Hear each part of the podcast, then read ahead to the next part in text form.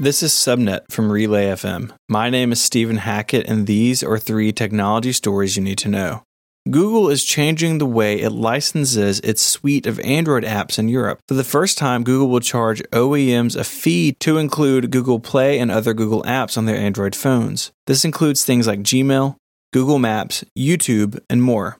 This is in response to the European Union, which fined Google $5 billion for antitrust violations in regards to tying Chrome and other apps to Android itself. Google says the operating system will remain free and open source for those who want it. These changes are going into effect this month, but Google is appealing the EU's ruling, and if the company wins that appeal, it could all be undone.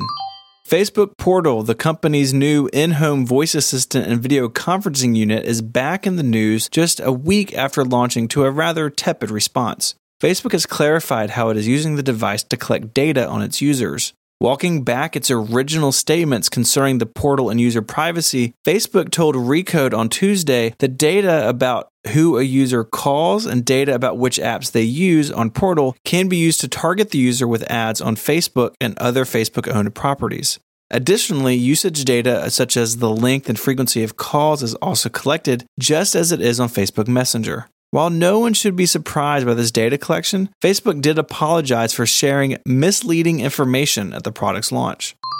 Apple, Google, Microsoft, and Mozilla have announced a new unified plan to deprecate TLS 1 and 1.1 in early 2020. These early security protocols for the web came out of Netscape technology first surfacing in January 1999. Today, less than 1% of internet traffic currently uses the specifications, so everything should be just fine.